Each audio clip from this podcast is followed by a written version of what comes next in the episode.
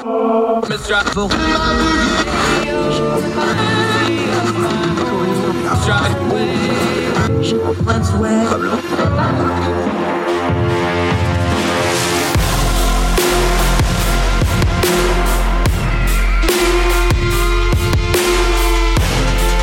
your host, Andrew Donaldson.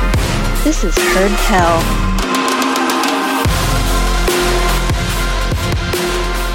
Kathy. Now, welcome back to Heard Tell. Okay, he is the most appeared guest in the history of this program.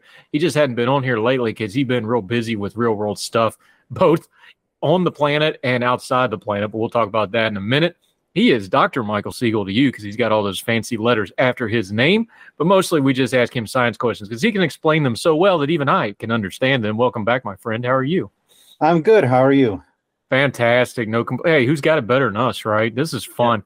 Um, I know we we we we don't worry about the mule. We just load the cart, make you answer all this stuff about like political science and COVID and all this stuff. I'm actually going to give you your wheelhouse today. We're actually going to talk about space.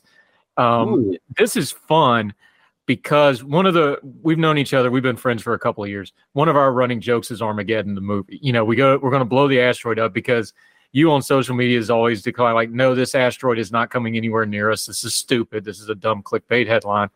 And I just think that documentary of Armageddon was very important to the existence of human civilization. And especially now that we don't have Bruce Willis on the line to save us, I don't know what we're going to do. I love Armageddon. It's a great movie. We actually did this, though. We sent a pro. The numbers on this blow my mind, man. Put this, one of the things I always ask about space is put it in ways we can understand. This thing went three point something something billion miles round trip they landed on the asteroid. They collected samples, dust, debris. They have to open the seal tight in a controlled environment, so they don't know what all's in there, but they know they've got a pretty good sample here. And they brought it back to Earth, and it took seven years. Like this is really, really cool sci-fi stuff, but we actually did this. Yep, this is the uh, OSIRIS-REx mission that we're talking about, and um, the idea is we want to get samples from an asteroid so we can see what they are composed of. We can do uh, experiments on isotopes and stuff like that and answer some of the most fundamental questions. One of the things we're still trying to figure out is how life started on Earth, how the solar system formed. And this the asteroid, which is called Bennu, is very old, composed of very similar stuff to Earth. And so by getting a sample of it, we hope to answer some of these questions, see what its composition is, especially we're looking for things like that might be the building blocks of life. There are a lot of theories that maybe what got life going was asteroids and comets hitting the Earth and materials from those beginning the primordial soup that began life. And so this will help some answer some of those questions. Now, there was a mission a few years ago, a Japanese mission that returned some samples, uh, but with the quantity of sample that's returned here, uh, like 12 ounces, I think, very, you know, almost a, three quarters of a pound, basically, of material is going to be. It's so much that we can we will spend decades analyzing this. This will be like the moon rocks. People will spend their entire careers analyzing just a small sample of this. And it's a very impressive mission. What they did, the reason it traveled so far is Bennu passes near the Earth, but what you have to do is sort of sneak up on it in the orbit uh, so you get you can match its orbit and then go into orbit around it. And then they sent the lander down, and it just you could. There's really cool video of this. It came down with a little probe, and it just sort of briefly touched down. Some dust kicked up. It collected that dust, pulled it into the spacecraft, then went back into orbit, then broke orbit with Bennu and re-rendezvoused with Earth. And um, yeah, the capsule landed safely, and they've retrieved it, and they've actually uh, opened it to see what they have, and it's a lot of rock and dust. But uh, it's going to be uh, you'll be hearing about the results of this for years. Uh, Dr. Michael Siegel joining us. I'm going to do all kinds of. I'm just going to warn you now. There's going to be all kinds of references and quotes from Armageddon as we discuss this for a lot of but I want to start with one of them because it's one of the funnier things in the movie because it's not specific. And by the way, Billy Bob Thornton as the science NASA guy who's just so crushed by all this and realizes it's really on him to save the world, and he knows he's not up to it is a great character. By the way, for anybody that's ever dealt with government officials stuck in the middle, he really captures that. There's that part of the movie where they just look up and they go, "Well, how does this happen? How do we get a killer asteroid?" And they go, "Well, we got a million dollar budget." That allows us to track about 3% of the sky. And it's like, what the, what is it? Now we know that's not actually true, but there's a nugget of truth in that. We already joked about the headlines on this stuff. A killer asteroid coming close to Earth, and close to Earth is like further than Venus. Break that down for us, though. How much of this stuff are we actually tracking? How much of this is actually getting close? Cut through that a little bit because there is a nugget of truth in there a little bit. Well, when the movie was made, um, and and for your listeners, I have a YouTube channel where I, I spent I the longest video I've made was breaking down Armageddon and so forth. And the movie Armageddon has what it does is it takes real science and sort of Michael Bayifies it into something crazy and out there, and that's not really accurate. So it's it's an interesting movie to talk about. And I agree with you. The cast in the movie is outstanding. It's not like Academy Award outstanding, but they all know what kind of movie they're in and do the appropriate job to, to that movie. But um, at the time that movie was made, we had only documented a small percentage of the asteroids that were out there that could potentially endanger Earth. And it was really after Comet Shoemaker Levy 9 hit Jupiter that Congress decided, all right, we need to make this a priority to map what's out there. And so they have been putting money into that for the last 25 years to try to identify every potential Earth impacting asteroid. And Bennu is one of those. Um, it will pass in the late 22nd century, it will pass very close to Earth, and there's a, a 0.04% chance it would impact. And it would be significant. It's a 500 meter wide asteroid. So that might be one we want to use a DART type mission to deflect if it get, comes to that. But we've probably, we have now, I believe, 95% of the near Earth asteroids tracked that are potentially dangerous. Um, now that leaves out the elephant in the room, which is comets. Comets come from way outside in the solar system, and we don't know that they're here until they come up upon us. Around the same time the movie was made, a couple years before, we had comet uh, which passed near Earth, and we didn't see it until a few months in advance. So uh, that's something that we do still worry about, and not much we can do about at this point, unless we get like really huge infrared telescopes that can scan that the Oort cloud. But um, but yeah, this is it's uh, in that way. Armageddon is kind of a time capsule of a time when we hadn't seen most of the near Earth asteroids, and now we do have a handle on most of them, and especially the really dangerous impactors that could cause a cataclysm. Yeah, Dr. Michael Siegel joining us. Okay, part of the Armageddon movie, Billy Bob Thornton's explaining like, okay, well these cities are exploding and getting raining fire from the heaven, and he just kind of waits like, oh, those are nothing. Those are the size of basketballs and Volkswagens and things like that. You know, a size of Volkswagen took out Paris, that sort of stuff. Again, Bayified is a great term for it. They blew it up a little bit. Give us the size though. This asteroid that we landed the probe on, how big is it? Give us a kind of a comparison. Don't do that. How many buses will fit into Texas or any of that? Not, you know, how many hot dogs go into Topeka, Kansas, or any of that kind of crazy online stuff. Give us the sizes though, because how big of an because asteroids and space things they hit Earth all the time. We just don't talk about them, but they're usually smaller. Something that made like Crater Lake, that's a lot bigger. How big would that would have been compared to what we landed this probe on? Anything that's about say 50 to 100 meters in size or bigger is potentially dangerous. Uh, the tunguska impactor was probably about 50 meters in size and that hit with the powers of an atomic bomb. If you go on youtube and type uh, chelyabinsk if you can spell it uh, you'll find a video of the meteor that exploded over chelyabinsk about 15 years ago that was about 50 meters in size and went off with the power of an atomic bomb now it exploded way up in the atmosphere, but it still shattered thousands of windows and caused injuries and so forth. If either of those had hit a city, it would have been like Hiroshima. That's the power of that. With Bennu or something like that, you're talking about a 500 meter wide asteroid. So something with a thousand times the mass. Uh, so it could be potential. Now, there's a lot of factors in there. The angle and speed it comes in is the most important. Uh, the energy released by the impactor is equal to the mass times the velocity squared. So the that's what makes asteroids so dangerous. They come in with speeds of tens of kilometers a second, and so that energy that they hit with is extremely powerful, even for a small one. And so when you're talking about something the size of Bennu, that would be a, a regional catastrophe if it were to hit. And so that's the kind of thing we keep an eye on. And we've tracked its orbit pretty precisely but Bennu is also a very active asteroid. It, it, can it releases water and stuff into the atmosphere, into this into space. It also can be perturbed by the orbits of other planets. So we can only really give a percentage when we're talking about more than 10, 20 years in the future. Yeah, Now, the Dr. British- joining us. With the press, we were you're talking about how I get mad annoyed at the press. The press and the British press in particular have a tendency to say this asteroid is closing in on Earth, which always happens. They're on orbits; they pass each other. That happens. Uh, usually, if something were dangerous, you'd be hearing a lot more about it.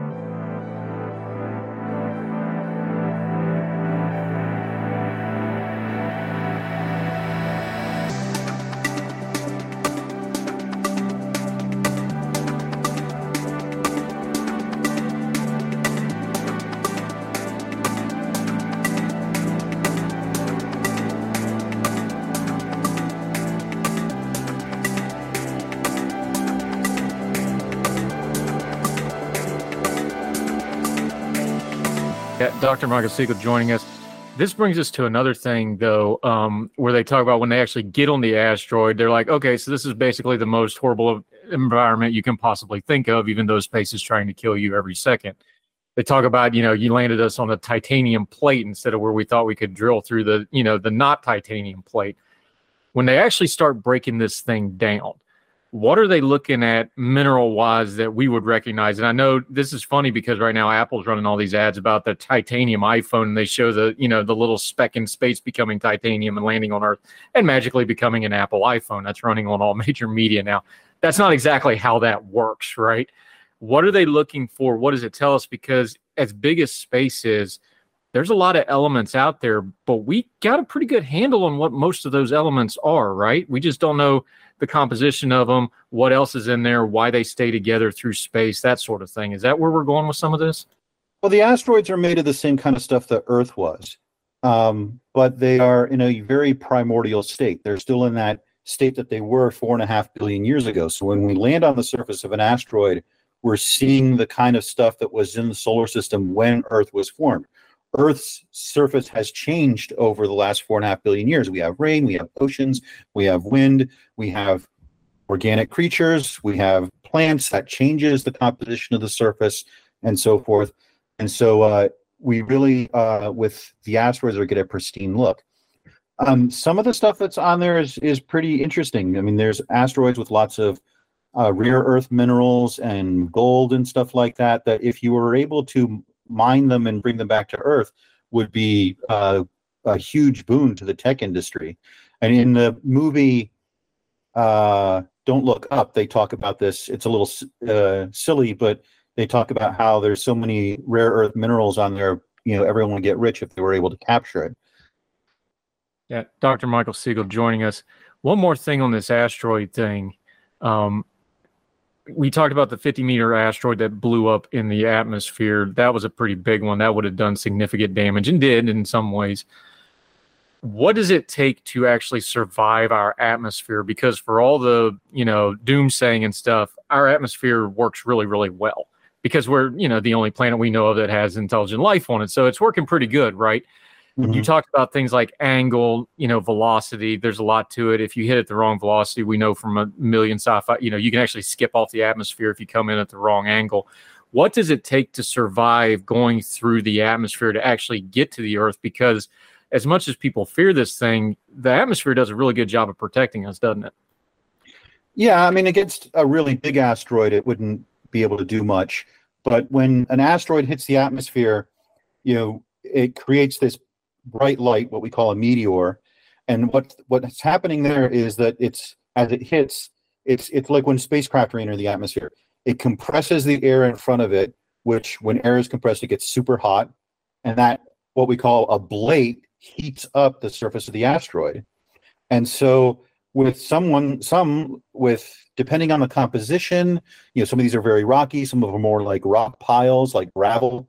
Depending on the composition and the structure, they might actually reach the atmosphere, reach the surface. We do get asteroids landing every day, or they might blow up. Uh, that's what happened to Chelyabinsk and with Tunguska, that they got so hot the asteroid actually exploded in midair because of that heat. So it really depends on the composition and the uh, and the um, structure of it. And that's one of the things that uh, we learned from the DART mission, where we tried to redirect the asteroid. We redirected it more than we expected because of the composition and the structure. That when the when the probe hit, there was this sort of backsplash that we didn't expect that actually gave it a more of a velocity kick than we had expected. And so one of the things we're trying to figure out is uh, what these the composition and structure of these asteroids is are so we know what to expect if one of them becomes dangerous. Michael Siegel joining us. You talked about the DART mission. Put these two things together because when you talked about that composition, that's what they're looking at here. They're going to break down this debris and the dust and whatever else they get in the sample. How much can you extrapolate that out? Because, like you said, these asteroids, they've been out there for a long time. They all have different paths, which means they pick up different stuff as they, you know, transverse the solar system or wherever they came from. Every one of these are going to be a little bit different. How much can you extrapolate out to the other asteroids you're going to see? Because I got to imagine when you're talking about, you know, to go to the Armageddon thing, if you core drill these things, they're probably all very different once you get into them.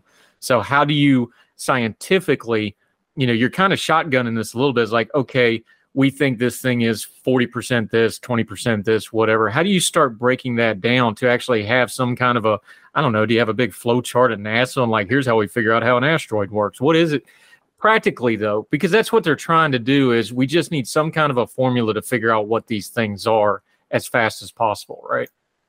We're, we're that's a very good question. We're we're pretty limited. Uh, most of the asteroids like Bennu are dark and so they don't give off a lot of light of their own, which would allow us to learn a lot more about them. We can, with big telescopes, we can get as much reflected light off them as we can, but uh, it, our our ability to understand them is limited. I think if we were talking about something that was potentially dangerous, one of the first things we would do is launch a small probe to get a much better idea of its composition and structure. Is this a big, solid object, or is it a rock pile? That's going to very much change how we approach uh, deflecting a dangerous asteroid.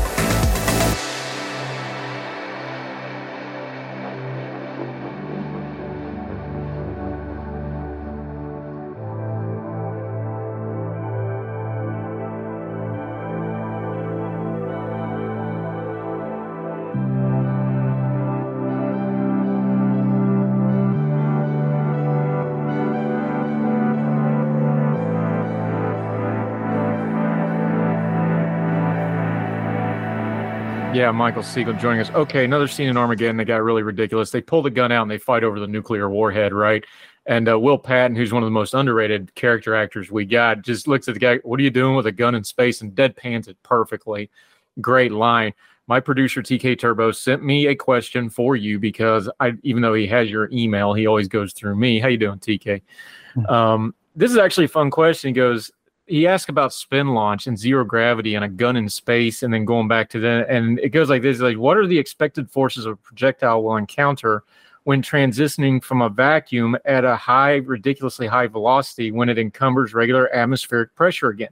Actually, in a bigger sense, that's kind of what these asteroids are doing when they hit the atmosphere.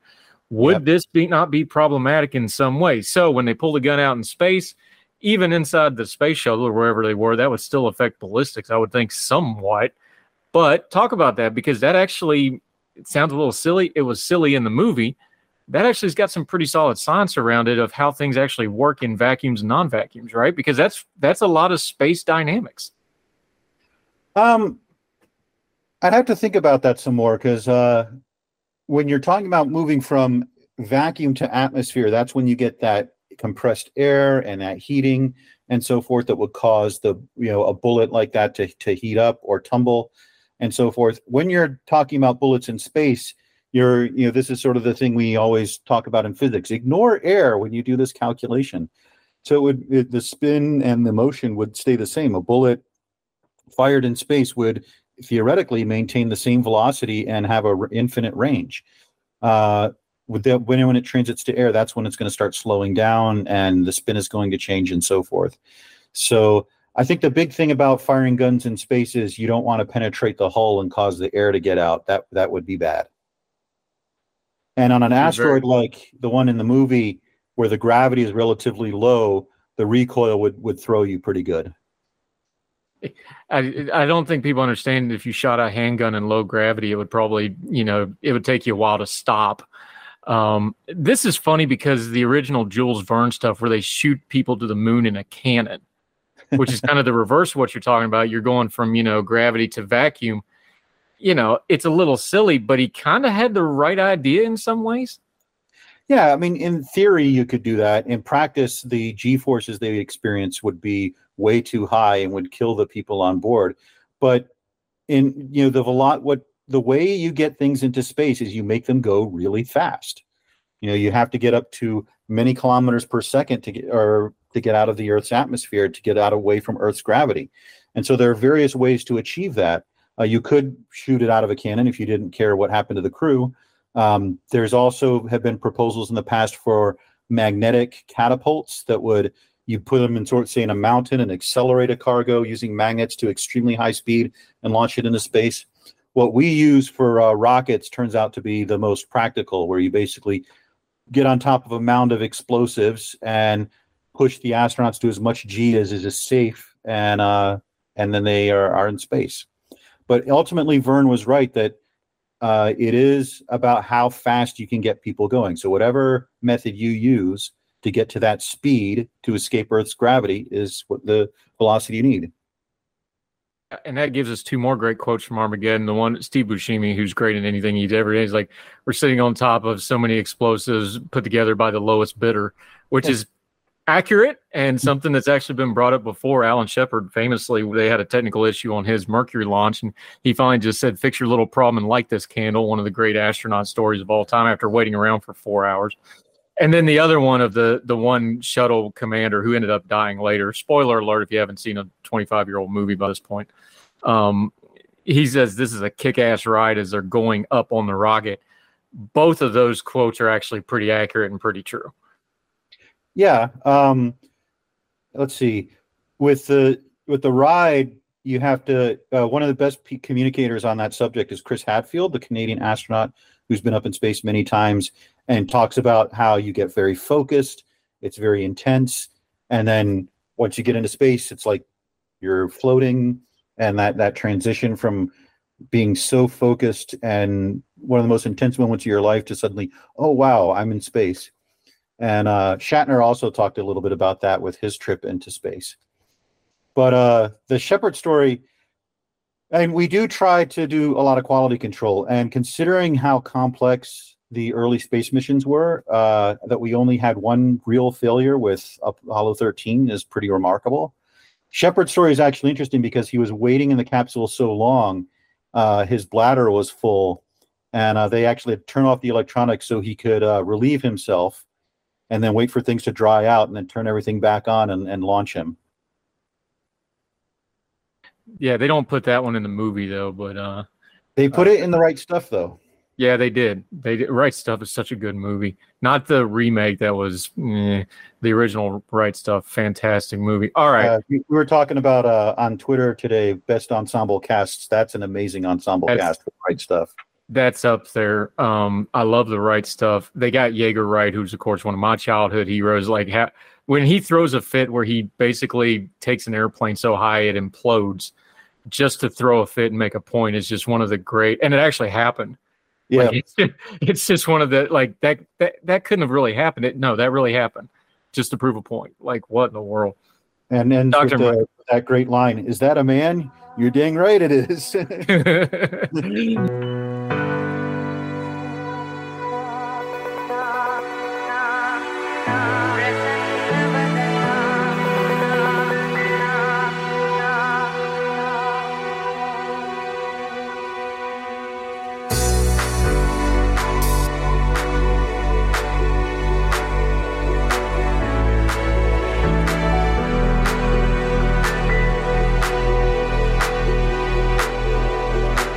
Uh, Dr. Michael Siegel. Uh, okay, you are a man of letters. You are an academic. You walk among the groves of academe. You are a scientist par excellence. You're one of those real smart people on the planet. When's the last time you thought of the Roman Empire? Uh, probably this morning because I was playing Rome Total War. Oh, come on. I'm actually reading um, Mary Beard's SPQR right now. It was kind of ironic that so if you for those of you who are not on social media, last week someone asked, I just read that men think about the Roman Empire about once a week. Is that true? And a bunch of men chimed in, yes. and uh, just by coincidence, I happen to be reading SPQR, which is uh, Mary Beard's history, kind of of both the history of Rome and the history of the history of Rome. And uh, I was like, yeah, it's something I think about fairly often. So we were we were talking about why that is, why people are so fascinated with Rome. And uh, I came up with a few reasons, and this is just me as an amateur, not as an actual historian. Historian, but um, one, Rome is extremely well documented. There are contemporary historians and writers whose works are preserved. They were preserved by medieval monks, so we have a first-hand or a second-hand record of of what happened. Like Cicero, we have hundreds of his letters about what was going on with his life when he lived in very interesting times when they were transitioning from a republic to an empire. Uh, and the second is I think it's very there are a lot of similarities between the Roman Empire and the, United States. You know the you know I've referred to the last seventy years as kind of the la- the Pax Americana since the end of World War II. It's been one of those peaceful eras in history, and I think that the United States leadership on the international stage and our creation of alliances, especially the nuclear era, is is the reason for that. And I also think in a somewhat mythologized way for men specifically that Rome represents a kind of healthy masculinity, if you will, you know, the, the idea of strength and honor and service and serving something greater than yourself.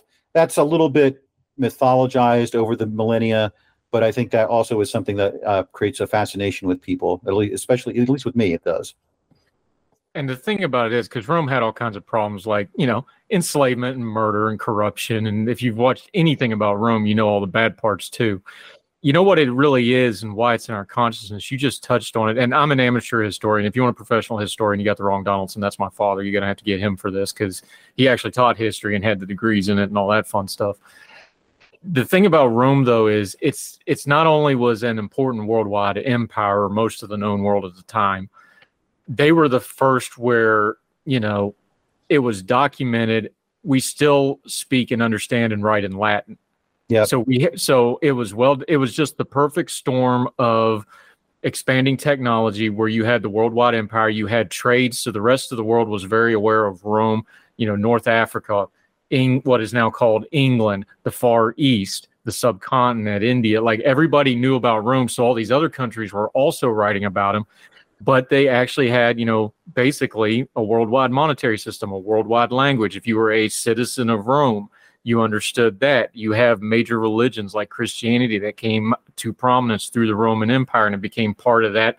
You know, I'm not saying mythology to denigrate it. I'm just saying part of the Christian story yep. comes from that. And so does the Muslim story. And so does the Jewish story for your folks.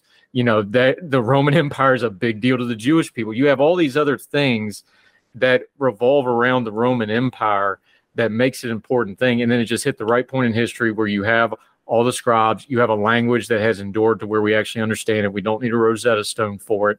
They took a lot of what the Greeks were already doing and amalgamated it into that. So it was like a remix and a continuation that built onto it. There was just a lot of factors into it that make it a fascinating period of time. Yeah, and you hit you touched on this that the idea of Romans wasn't just people who lived in Italy. They would give citizenship to peoples that they had assimilated, peoples they had conquered, and so forth. That people all over the empire were citizens of Rome. They had classes of citizenship, this really amazingly complicated citizenship system, but they were very much a thing of we'll make other people Romans, which was very different from the Greeks. The Greeks were very restrictive in who could be a citizen but the Romans were like, hey, you know, you obey our laws and send us tribute, you're Roman. It's fine. Yep. It's all fun and games till the Gauls show up to sack Rome and then things get real. But that's another topic for another day. Our good friend, Dr. Michael Siegel. Uh, love talking to you. This space stuff is really cool. I'm glad we actually get to talk about just the space stuff and not some political something. We'll do that the next time you come on. Let folks know how they can keep up with you, what you've got going on, because you've actually been tinkering with the spacecraft that you have to mind and babysit. Had a little trouble with that, and you got it fixed out. Let folks know how they can follow you, keep up with you until we get you back on the program. Well, it's again, not quite fixed out. Uh, well, we we have a, a few issues with guidance that we're working on. Um, so the spacecraft's healthy and we're getting good data, but it, we need to to fix that problem. So there's a updates on the Goddard website for that. But um, uh, where you can find me, Ordinary Times is probably the best place. That's where I do most of my writing. Um, if you just go to YouTube and type in Michael Siegel Astronomy, you'll find my YouTube channel where I talk a lot about movies, including my big Armageddon video. Uh, and uh, I have a future video coming up on the Ahsoka show and on the Apollo 13. And uh, yeah, that's where you'll you'll find me. It's a great YouTube channel. I've actually got to be on it once. I killed all his ratings, so he hadn't had me back yet. But the Oppenheimer one did really well. Um, but no, great YouTube channel. We're going to link to it, heardtell.substack.com on all the show notes. Make sure you get all that my friend. So great to catch up with you. So great to talk science because it really is an amazing edge. We didn't even talk about your favorite telescope and some of the stuff it's doing. It's just it's like every day something's coming out of the James yep, Webb. There's telescope. an image behind me from a, a yep. Herbig-Haro object that JWST just took. So. I thought uh, it was a Journey album cover, but I'm glad you cleared that up because it looks amazing. uh, we, you'll see that on the video when the Good Talks comes out. Michael Siegel, thank you, sir. Appreciate your time. Oh, glad to be on. Yes, sir. All the music on Heard Tell is provided under a Creative Content license from MonsterCat.com. Somos la máquina.